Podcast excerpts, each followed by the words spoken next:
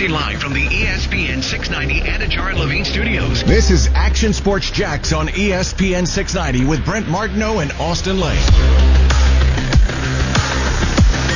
I don't think we need Urban Myers here in Jacksonville. When he was with Florida, he quit. When he was with Ohio State, he quit.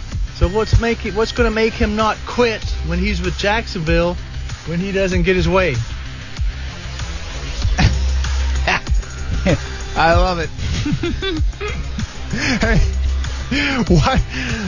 I mean, I I don't want to label anybody right now, but that guy had to be an SEC fan. That's all I'm gonna say. Just gonna put it like that. All due respect, he was an SEC fan. You gotta love when they come in with the Urban Myers. Yeah. What was that? Another person that called in the show, Coos, leaving a message.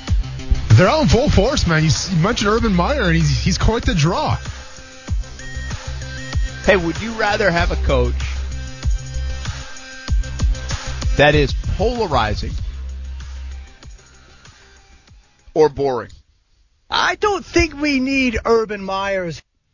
That I mean, that guy has swore at the television in front of his family before They're- when when Florida didn't cover the spread. Simple as that. that and, and you know what? The, the, those are even odds right there. That, that's I guarantee that's happened. Sorry. What what now, Brent? Would you rather have a coach that is boring Yeah. in terms of like the appeal of the hire? So what I'm getting at is maybe it's like Jim Caldwell. And, and Yeah. honest, with all due respect to Jim, he's uh, probably the greatest guy in the world, but kind of a boring hire, right? Mm-hmm. Or would you ha- rather having the p- polarizing hire that like, all right, well, people are going to say that about Urban Meyer. Some people aren't going to like the idea of Urban Meyer. I've talked to many people that don't like the idea of Urban Meyer. And then I've talked to quite a few people like, bring it on, baby. So, Yeah. what, do you, what do you, I mean, So you, does, you- does it matter to you, I guess, if you're Shad that uh, this guy's going to be a little salty with some? No, it, you know? It doesn't matter to me if I'm Shad because at the end of the day, like you have to win football games. That's the most important thing. And if you feel that Urban Meyer can do that, then you go with that. Like your reputation right now, and this is how sports work, in terms of a franchise owner of the Jaguars, is how many games you're going to win. Okay. So yes, there could be some bad optics of was Urban Meyer the right guy? You know, we saw what happened at Florida and Ohio, all that stuff. I get that. But if you're Shad Khan, you're worried about winning over everything else. I think if I'm a player in the locker room, that answer could be different. Because now usually the way it works is regardless of who the coach is, you know, there's there's the, how the media portrays the coach and there's the press conference and then, you know, there's the players. So it's always kind of a separate thing.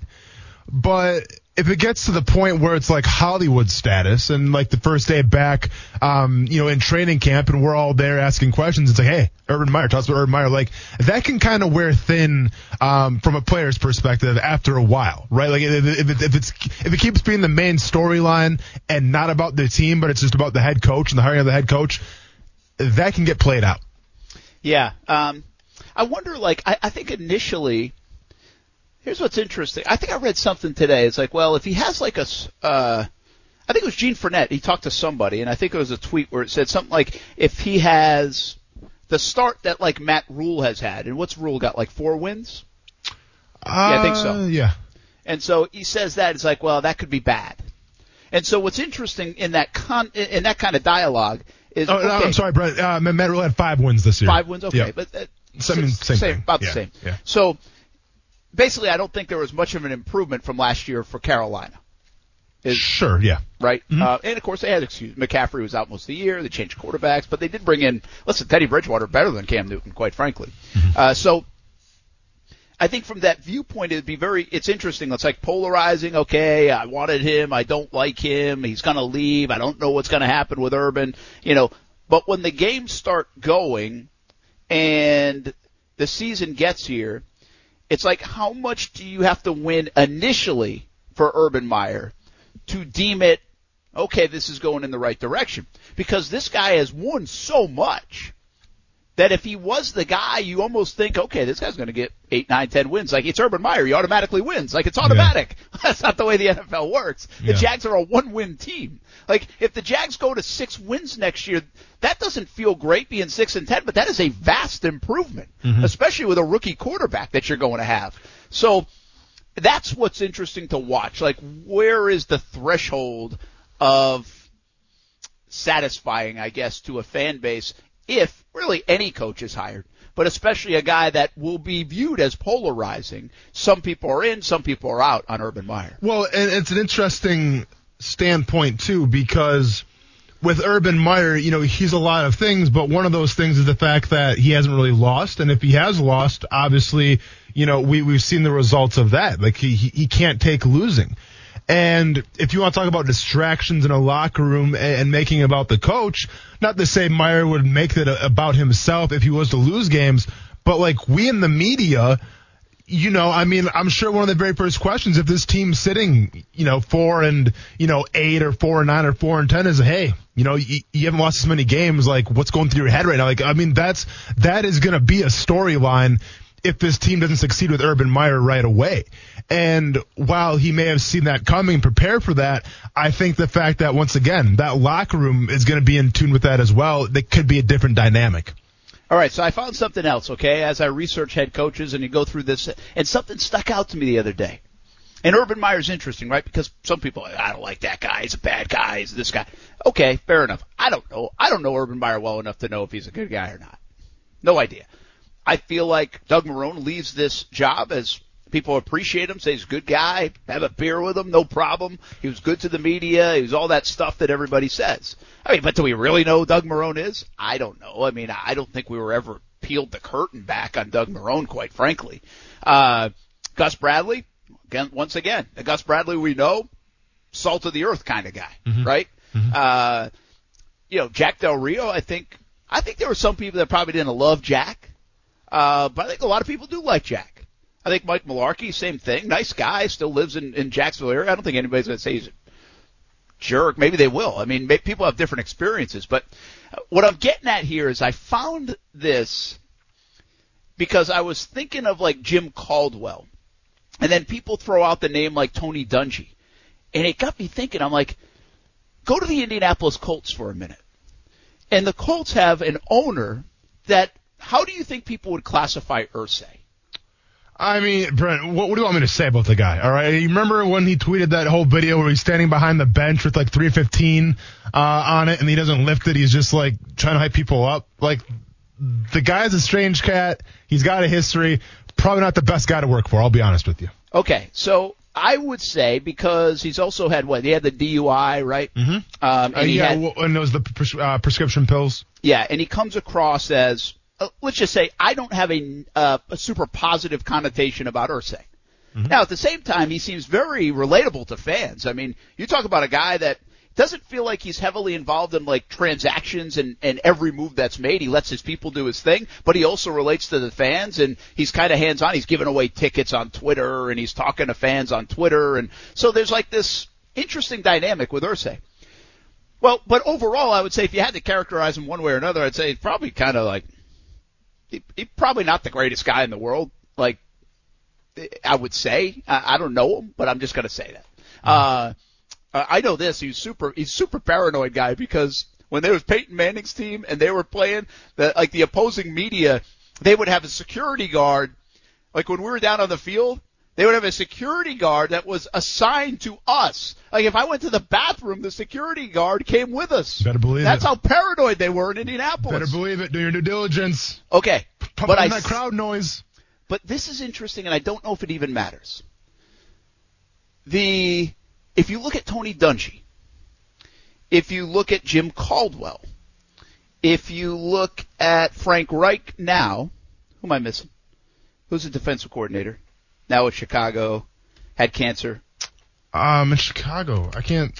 Uh, Oh, I, I um, ah, Chuck Pagano. Pagano, Oof. thank you, thank you, very good, good. Yeah. Uh, beat the deadline. It's a rough one. Yeah. Okay, so I'm going to give you those four guys, right? Dungy, Caldwell, Pagano, and now Reich. Okay. isn't it wild that if you ask people, I think though, I think most people would be like, those are the four nicest people on the planet. Yeah, very, very stand-up individuals, I would say. Is there anything there? Is there anything to hiring that kind of guy to lead your organization? And even though what's interesting is you don't get that feel from the owner necessarily, Mm. right? Mm-hmm. So is that to kind of offset that owner, or is that just who he thinks needs to be a leader of their football team and program? And by the way, I think some of the things that like I don't necessarily agree with Polian on that front. I think maybe that like a Dungy could offset the Irsay Polian, and then you bring in this super genuine, salt of the earth, A list guy Yeah. in Dungy.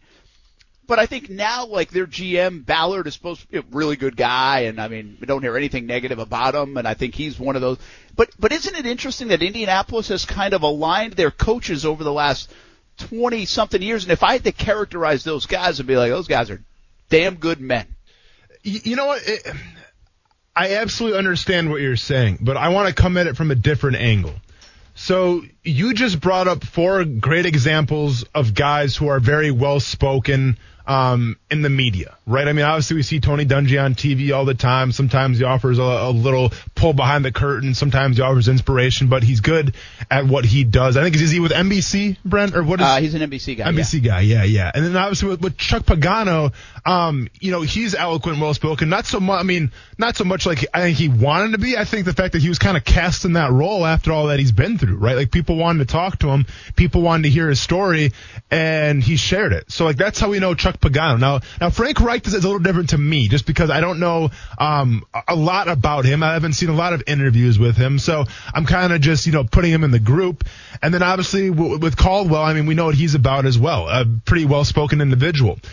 The point that I'm trying to make is is that I think that there's a lot of great spoken individuals out there. I think they're a little more rare in terms of the NFL. Now, when I say well spoken and, and eloquent, there's two types of of, uh, of categories here, right? There's when you cross the white lines on a football field, and then there's when you come off that football field and you get in front of a podium, uh, and it's your demeanor, if you will, right? And the point that I'm trying to make here is that when you cross those white lines, those, it seems like well mannered individuals, those well spoken, eloquent, seems like salt kind of guys.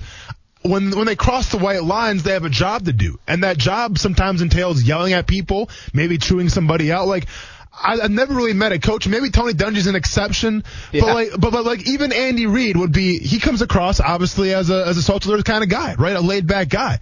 But I've seen Andy Reid lay into people before, right? Like worse than I've ever seen other coaches do it. So I think it's the fact that every coach when he's on the field. He's going to get the most out of his players. And if that includes chewing you out, then so be it. He's going to chew you out. Now, some might use different kind of verbiage, let's just say. And if you've been to a Jaguars training camp, you know exactly what I'm talking about. But at the end of the day, it's the ones that are eloquent in the press conferences that, that come across as the good dudes that we put on a higher pedestal and say, oh, I'm sure they're a great guy on the field as well. And I'm here to tell you, they might be a great guy, but don't get it twisted. They're still yelling. They're still, they're, they're still chewing people out. Yeah, I, and I agree with that too. I, I think one of the misnomers around here is like I, I, I laugh at it because it's like Gus Bradley was such a nice guy that he never held anybody accountable. like that's the funny narrative Yeah. where like I've heard like stories of Gus Bradley laying into people I'm and get- finding the heck out of people, like So- how much money they find people in a year. And now it might not be on a Coughlin level, Yeah. but it was significant. And so it's just like you're right about that persona. It's like nice guy, so he must be always nice. No, I think Frank Reich can be a bulldog when he needs to be a bulldog. Yeah. That's that's that's not it. I just feel like though it's interesting, Austin, that in Indianapolis. And maybe there's more examples of this, but I think Indianapolis, Indianapolis over four different hires now has had a guy that from a perception standpoint, again, I don't know these people, Yeah. but I would say if you ask 10 people on the street, nine of them would say, damn good man. Damn good man. You know, I don't, I don't know if that's important, but it seems like it's important to Irsay in the hiring process. Yeah, so so listen, man, that just reminded me of a really great Gus Bradley story that kind of pertains to what we're talking about right now. And I don't think I'm really like you know peeling back the curtain too much where I shouldn't be saying this, but it, it, it's a great story and it's a great example.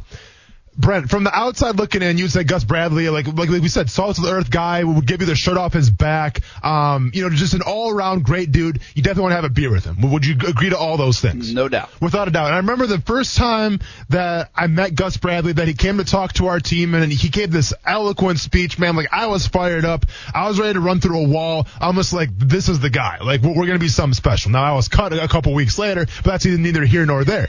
But with that being said, like I had the preconceived notion of Gus Bradley even after one meeting, seeing his energy, the way that he talked to us, I'm gonna be like, this is gonna be like kind of like, like, like a kumbaya thing. Like we could be doing trust falls. Like who knows what's gonna happen? But like this is a good thing, you know, coming from coming from Mike Mularkey and Jack Del Rio, who are a little more old school. I'm like, this might be a little cushy. This is gonna be good stuff.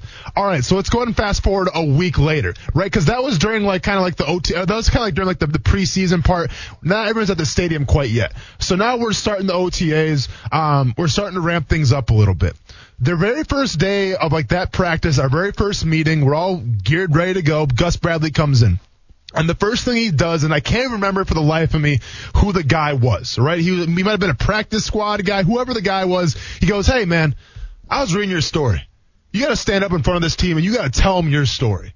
I'm like, all right. So the, the, guy stands up, you know, and he, he's a first year guy, rookie, little nervous, and he starts to go on about his story about how when he was growing up, you know, he's in a rough part of the neighborhood and things like that. Um, dad wasn't there, you know, had a house of like six or seven people in like one apartment. And just, you know, his inspirational story. So this guy, so this player, this rookie is spilling his soul to the entire team. And as he's talking, Gus Bradley stands up and goes, ah! Nobody cares about your sob story. Sit down. We got games to win. And like he said that, and I'm like, whoa, whoa, wait a second, like who is this the, guy? Yeah, the, the, this dude's bearing his soul. Now all of a sudden, what, what? We're not doing kumbaya. We're not doing trust balls anymore. And then it dawned on me, like, listen, you can be a great guy, and and, and you can have fun, and you can have the, all this energy, but at the end of the day, we all have jobs to do. And I thought it was an interesting strategy by Gus Bradley because he, he, kept reiterating this, and it might have been one of the themes of the entire season, is that nobody cares about your sob story. Nobody cares exactly how you feel right now if you're not playing a lot, like earn your playing time. Nobody cares about where you came from. Guess what? We're all in the same spot right now. So let's focus on today. And it, it was it was an interesting way to get that point across, but it's an example of listen, I thought I knew who this coach was, and all of a sudden he stands up while this kid's bearing a soul and goes, No one wants to hear your sob story, I was like, okay, game on, let's go. Yeah, that's a great story. I'd never heard that. And and if you had put five coaches on a wall and say attach this story to that coach, Gus Bradley would be the last. You, you never would imagine it, would right? Be the last one. It's insane. And, and so, you know, I've always been interested. I thought the great dynamic here, and I've, I've said this to him many times, um, and, and I don't even know if I eloquently say it the right way, but it stands out to me, is Tom Coughlin is a very good man. Very Absolutely. good man. Absolutely. Uh, good heart. Obviously, what he's done with the Jay Fund, but beyond that, I think a good, good man. But he is a you know what yeah. when he's in that building. Mm-hmm. He's a you know what when he's demanding excellence, when he's on that field, all that stuff. And that's the guy that we think we know. Right? Yeah, That absolutely. guy with the scowl on his face and we're going to win lunch and get here in OTAs. I don't care if they're voluntary or not. But that's the guy that we all associate with Tom Coughlin. So, but w- now that we know him a little bit more in the community, all that stuff, yeah, that might be that guy, but he's also this guy. Mm-hmm. And so it's a it's a fascinating look. And so when I came across it, I'm looking at all who has hired who most recently, looking at the division, look at all this stuff, and it was just striking to me when somebody because Jim Caldwell was doing some work on him, and then also Tony Dungy's name came up, and I was like, wow, wait a minute, that's Indy, that's Indy, and I and I remember uh, Pagano, and and and I think things changed. I don't know if things were different in terms of the way we perceive Pagano because of the cancer, Mm-hmm. um, and I, I just don't know. But I believe he's always been viewed as a, a really good dude, and Frank Reich is that, by the way. I mean, Frank Reich is supposedly that guy. Like, there's a reason why like Nick Foles' favorite guy is Frank Reich. You know, I mean, just good, good man. And so it, I, I, I'm probably over dramatizing this. I just found it interesting, and I'm not saying we've had bad men here in Jacksonville. I'm not even implying that. I'm not trying to slander anybody. What I'm, what's interesting is, let's just say, let's look at the pool of candidates the Jaguars could go to. you could go to Marvin Lewis or Jim Caldwell or um, we don't really know Smith and Daboll, but Saleh, who I think is a good foundational guy, even though Mm-hmm. he can be intense. And those are what we would qualify or, or quantify as those are good men. Sure. Then we're going to now talk about, and what we have talked about is a guy like Urban Meyer, and we're going to say, oh, that guy's a son of a. yeah, you know what I mean? Yeah, no, without and, a doubt. And, and so that's isn't that interesting? And I don't know what that it means. It's the way we look at Bill Belichick, right? Until we saw him in that NFL Network special when he's on his boat just hanging out. It's it's what we think about Nick Saban until Saban that we see Saban, the guy like in a meeting today, was like, the only thing I remember from that game the other day is Saban at halftime, and he's like, this thing doesn't work. Yeah, I'm yeah, like, yeah, doesn't yeah. work, you know? Well, Well- we also have seen Saban like on an ESPN set when he's not playing, and he's got a ton of personality. Yeah, You yeah, know? you know, you know what, Brett? I think if we were to put a whole bow on this conversation, we can ask ourselves, like, what did we learn from, you know, the story of Gus Bradley? What did we learn uh, from talking about some of these, you know, old Colts coaches? It's the fact that, listen, you can be a great guy off the field. You can say all the right things in the press conference. Heck, you can even go on Twitter and social media and be super entertaining. But what it comes down to more importantly than anything is what type of guy are you? What type of coach are you when you cross the white lines? You you give me the right guy that can cross the white lines and get the most out of his players, and I'll take everything else that comes with him.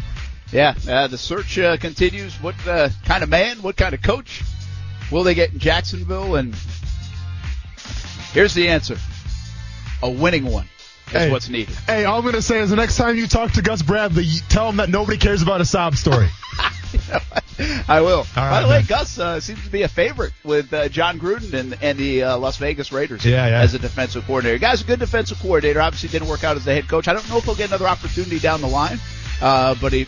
he- I'll tell you what, people scoop him up in a hurry Yeah. when his name's available as a defensive coordinator. Well, and We'll I'll tell back. you what, I'm gonna start using that with with my son a little more too. My son gets upset. No one cares about your sob story. Pick I up like your toys and let's go to bed. I, Let's go. let's, I love it. I Let's love get it. it. All right, we'll be back on Action Sports Jacks on ESPN 69. Austin Lane, and I'm gonna regurgitate it to you. I'm like a mother bird right now, and I'm spewing it in your mouth. Brent Martineau. You got doves flying and mother I'm, birds all week. I'm, I mean. I'm trying to baby bird you right now, man. yeah, well, uh, this is why I tease stuff and don't get to it. Action Sports Jacks on ESPN 690. There's a number of sacrifices been made by all the players and coaches in this league. There's a number of sacrifices that come along as well with the family members of the people connected to them. To disrespect the effort that everyone put forward to make this season a success for the National Football League, to disrespect the game by going out there and not competing for 60 minutes and doing everything you can to help those players win, we will never do that as long as I'm the head coach of the New York Giants. So, um, That is Joe Straight Judge, facts. New York Giants head coach. I don't think we talked about this a lot yesterday. We talked about it briefly. But this is still a story some days later now. mhm. There's a lot of. Uh, this kind of goes back to what we were just talking about. See, I think the NFL is made up of a lot of manufactured things at times. I don't. I think you got to be really careful throwing around the word genuine. These guys are smart. You know, uh, it- not that much different at times than a wrestler given his mic skills. Let's just say that. and like, is Joe Judge for the New York Giants saying what he said because his words if you listen to everything he said the buy-in that these people had to make these these players Yeah. this year with their families and with covid and everything else it's a it's a disservice to them to not go out and try to win every game every time for 60 minutes and I can't argue with that I mean I think he's absolutely right but is he saying this because, well, he missed out on the playoffs because of that? Is he saying this because it's a rival Philadelphia Eagles and he's going to turn that knife as much as possible because Pederson's feeling it right now? Is he is he saying this to? I think somebody said. I think it was Rich Eisen said. He basically said it's a message maybe to the to Eagles players who want to come, who might be free agents at some point, or you know, to come play with us and, and the New York Giants. Yeah. Is it a message like, hey, this is the way our organization works, you know? So I don't know how to consume what Joe Judge said. I think the bigger story here is because we can debate it. Have other people done this before? Was it really worth like tanking the second half for three draft spots? Like, I don't know. Uh, was, was, was this, is Pederson going to write a book someday that said, you know what? the stories of Alex Smith and Ron Rivera were so good. I wanted them to win the NFC East. Yeah. You know, like I don't know. I mean, give me any conspiracy theory. What I do think though is the most interesting part of this conversation is Eagles players and Doug Pederson. So much so that in that town, Austin, I would not be stunned, and I, I'm not necessarily predicting this, but I'm just saying I wouldn't be stunned that although Pederson is back and has been given that, I think the, the reports were vote of confidence even before that game to come back, that if this stuff gets so toxic with players internally, that the Eagles make a move sometime in the next couple of weeks on Pederson. Yeah, so listen, first of all, with Judge's comments, this is classic gamesmanship coming from Joe Judge right now. Because you could say that the Eagles screwed the Giants over by letting the Giants go to the play, uh, by, not letting the Giants go to the playoffs, right? Because you tanked essentially. Now, I don't care about that. You know how I feel about it. If you win six games in a season, you don't deserve to go to the playoffs. If you, win six games and you're hoping that you're at the mercy of somebody else to help you out to get you in the playoffs, nah, not in my opinion. I don't care.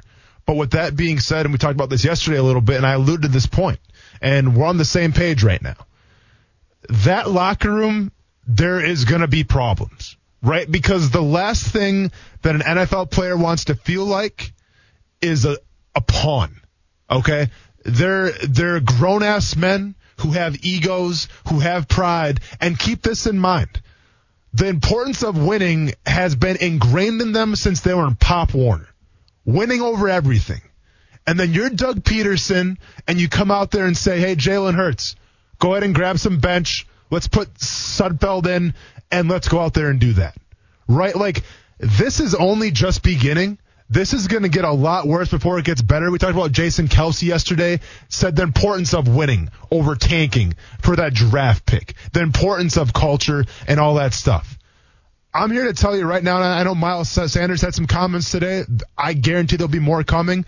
But this thing is going to fester and it's going to get worse before it gets better. And I honestly don't know if Doug Pederson is going to be able to overcome what he's about to face in that locker room. Yeah, and I think if if you're Philly, because things get messy in a hurry in Philly now, and they're already a mess. They don't know what the heck's going on with Carson Wentz and Jalen Hurts. They've they're on the books for Carson Wentz. Is anybody going to take him if you trade him? Um, are you going to play him? And now this, which is even bigger because if you don't have the confidence of your coach or you're ticked off of your coach, and I said it yesterday, we talked about this, like, a guy like Malik Jackson, if, and I don't know how he feels about this current situation, but I know Malik Jackson's personality. I've been around Malik Jackson enough where if he does take offense to that, like, he's not going to be afraid to share it. Mm-hmm. You know, and I, there's probably a lot of guys in Philly like that. So, uh, and, and by the way, when, when Philly went to Hurts, it wasn't 100% received in the locker room. A lot of Carson Wentz fans and believers in that locker room that even went to Hurts. So, and, and then, of course, Wentz wasn't even dressed, uh, in, in this game to play Sudfeld. So the whole thing is, I just say Philly better make a move sooner or later because they're going to get way behind in this kind of cycle. Uh, if if if they don't do something, they got to figure it out and they got to figure it out fast. But I just would not be surprised. Like this reminds me of, and, and without all the circumstance, but you remember it was just a few weeks ago, Tom Herman was safe at Texas, and then last week he's gone. It, just because you've been said, it's been said that you're safe doesn't mean you're going to be there. And uh, this could get too messy for Doug Pederson in Philly. Yeah, I just don't understand if you're Doug Pederson, how do you come back from this? Because how do you look every one of your players in the eye? Um, you know, during a new season when everybody comes back, you know, that first practice of OTAs or whatever and said, Hey guys, we got a great team. We're going to win. Like, how do you even put winning in a category anymore when you had guys, you know, th- this year for the last game of the season who have sacrificed their bodies, their health, um, their, their social lives, their family lives in order to play the game of football and try to win and, you know, obviously get the support of the city how do you look those guys in the eyes after that and just say, "Hey guys, it's a new season, let's go"? Like, I I, I don't know, man. I, honestly, I don't know how to come back from it, and it's crazy because you're a couple years removed from a Super Bowl. Right? Like there was a point a couple years ago where you were the talk of the town, where like nobody could touch you right? Where you're writing books, talking smack uh, about Doug Marone, do whatever you want to do. Like everybody thought you were the future. And now the next a couple years later, it's not we're not talking about how bad the team was this year with injuries and stuff like that. We're talking about one decision that you made in the last game of the season. Let's that, that- let's be honest, for the Eagles didn't even matter. Not good. I got something we haven't talked about a lot, and now that the Jags are in a coaching hire and six other teams are for a head coach and seven teams in all for a GM, the Rooney Rule is talked about on a daily and almost hourly basis. And the Rooney Rule, for if folks don't know, uh, teams have to interview a person of color, minority for uh, their vacancies, and, and now it's two for the head co- two interviews for the head coaching positions um, in the process. And the idea is to get more minorities into coaching and head coaching. And because if you look at the numbers, the numbers are just off. It's a white man's world when it comes to a lot of front office positions, obviously ownership, and certainly uh, head coaches. So the Rooney Rule's in place for that, and, and it goes back now some couple of decades. I, I believe it's old now, and it's been adjusted. And there was talk this year that would even adjust more and reward teams for hiring a minority coach. I guess the simple question is this, because the Jags are in the middle of this. There's all this Urban Meyer talk, first of all, and so that's even brought up people saying, well, don't they have to abide by the Rooney Rule? And are these just, if they really do want Urban Meyer, uh, are they even interested in guys that they're interviewing like Eric Bieniemy and and because he's a black man? Are they just interviewing him because of that? Uh, goes to the GM searches as well. I, it's an interesting topic to navigate. I guess simply, Austin, I've never really had your take on this because on the show here in Jacksonville, they haven't been hiring mm-hmm. until now. But is it working? Do they need to do more to get minority coaches in the game in the NFL? Yeah, I mean, essentially, to paraphrase, you're asking me, how do I feel about the Rooney Rule? You know, it's to me, Brent, it's like a double-edged sword. It's like a catch-22 because a part of me wants to say, well, I like it because listen, this gives black coaches a chance, right? Like this, this gives more minority coaches a chance to succeed in the NFL, right? It, it almost, it kind of evens the playing field a little bit. So that's one side of me. And then the other side wants to go, well, what the hell are we talking about? We're, we're, we're talking about the game of football where it's supposed to be about wins and losses over everything else. And we're talking about coaches out there of any ethnicity that are probably more qualified than some of the white coaches right now. So like how how are even in 2020 right 2021 excuse me and we're talking about this rule still?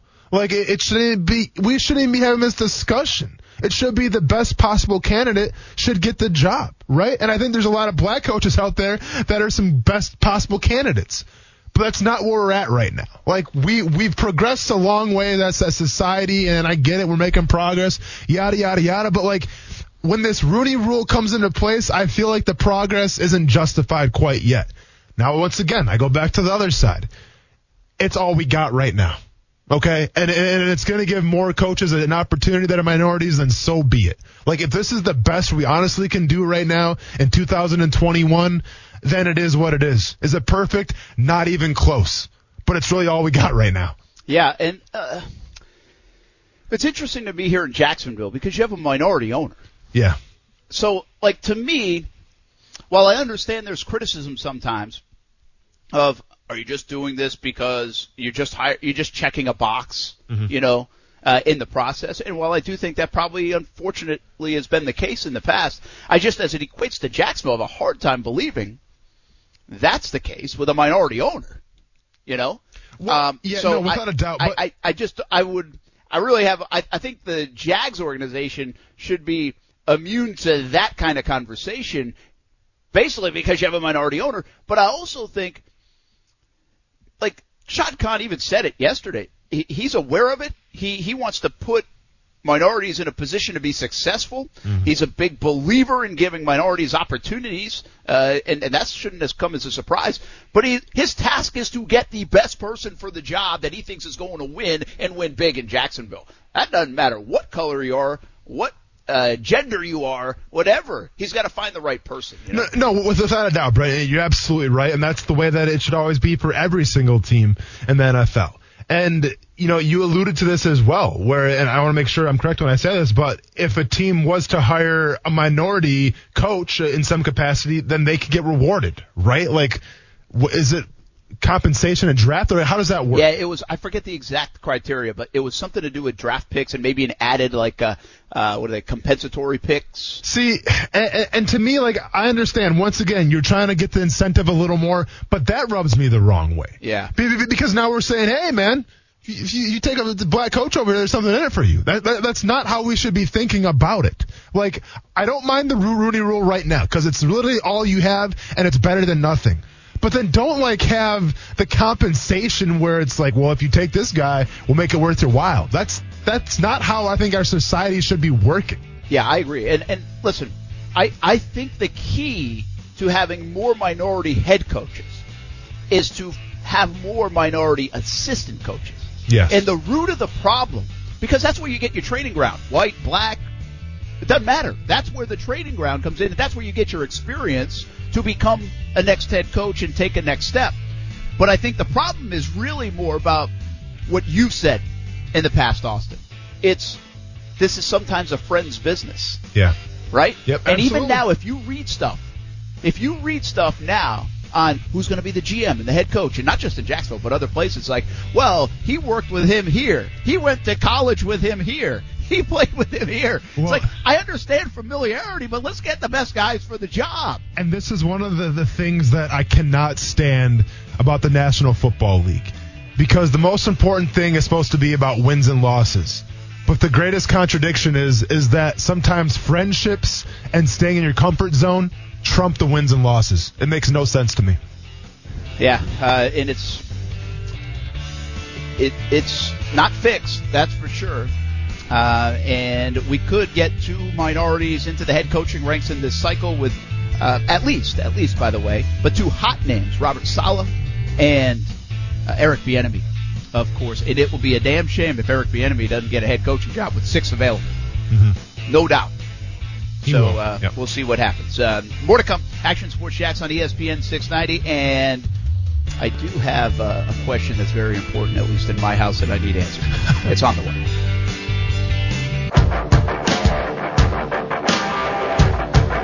It was a very painful moment in there, hugging both of them, and uh, just telling them how much I love them, how much I appreciate them. And both those guys just laid it on the line tonight. I mean, they absolutely laid it on the line, not just tonight, but you know their whole careers. And it's just been an unbelievable journey. I'm just so thankful that I got a chance to coach those guys and be a part of their journey. You know, that both of them have such bright futures and, and a lot of football ahead. I mean, Trevor Lawrence is is I mean, he's a generational guy. He's going to be a great player for a long, long time, and so is Travis Etienne. And, and just to know that, you know, the good Lord blessed me to, to be a part of their journey, I'm just thankful for that. That is Dabo Swinney, Clemson head coach. You know, there really hasn't been a lot of Clemson guys in the Jags locker room. Yeah. Olivia Tassley did this, and because we were asking that question, and so she went back and looked, and I think Andre Branch. Oh yeah. Yep. W- Windmill. Windmill. yes, Windmill. And uh, uh, who else did she just say? Oh, Tyler Shatley, Ah, okay. currently there. Sure. Uh, and there also hasn't been a lot of 16s in Jags history. The most famous one, probably the offensive weapon, Denard Robinson. Ah, Mr. Jack of all trades. You know, it's an interesting soundbite there from Dabo. You know, he's you know sharing his support and everything, and wishing his players the best luck. Um, you know, on their next journey here. When he said that he hugged, you know, them. Do you think he hugged the defenders at all, or just kind of left them to their own devices? Probably just left them their own devices, right? Just kind of turned like, yeah, I'll see you guys next year. we got some Uh, work to do. Yeah, we got some work to do. I, I will. Here's what's crossed my mind, and I hope we get the chance at some point to interview Dabo Swinney about Trevor Lawrence. And I, I'm already put the request in, folks. But Let's we'll go. see. Um, and I don't know if that will come, or, or somebody maybe will ask this question. Probably, maybe they've already asked this question. I just haven't heard the answer. But my question about Dabo is he was right on and so adamant about Deshaun Watson. And Watson had a lot of these holes in his games as he's coming out. And they're like, eh, I don't. I'll be honest, I wasn't a huge Watson. I was like, I don't know. I watched him play in the national title game. It was sensational, but I don't know. And well, he was right about Deshaun Watson, Yeah. right? He knew that kid. He knew what he was all about. And he knows this guy too. And so I'm interested. He just said generational guy. I don't think he said that about Watson. So I'm interested to see what he says about Watson in relation to Trevor Lawrence. Because here's a lesson we might have learned. We might want to believe Dabo. No, without a doubt, and that's going to be. I mean, hopefully we can get that interview. But it'd be interesting to ask him, like, hey, so like, take us through your thoughts about Watson when he was first coming up, and, and how you knew, and how did those thoughts compare uh, to Trevor Lawrence? You know, Hey, I have a selfish question. Uh, been playing a lot of Miss Pac-Man. a lot. Like, like a lot. okay, And so I'm a boards guy. Like I go try to get the next board, the next board, the next board in advance. And I'm like 13 boards is my record right now. yeah, yeah, So I've made it to their fourth maze Mm. and like four of them in. hmm But then the kids are like, no, I'm playing for points. Like, Mhm. and I, I kick the snot out of the kids. I like that. But so I'm like, all right, fine, I'll play for points. Well, now I'm up to like 75,000. yep. And so I don't know, like, do you play for points or for boards? Because I was always like a boards guy. It's it's a great question, and I love the way you're talking video games right now to me, Brent. It's good to have you on Team Video Games.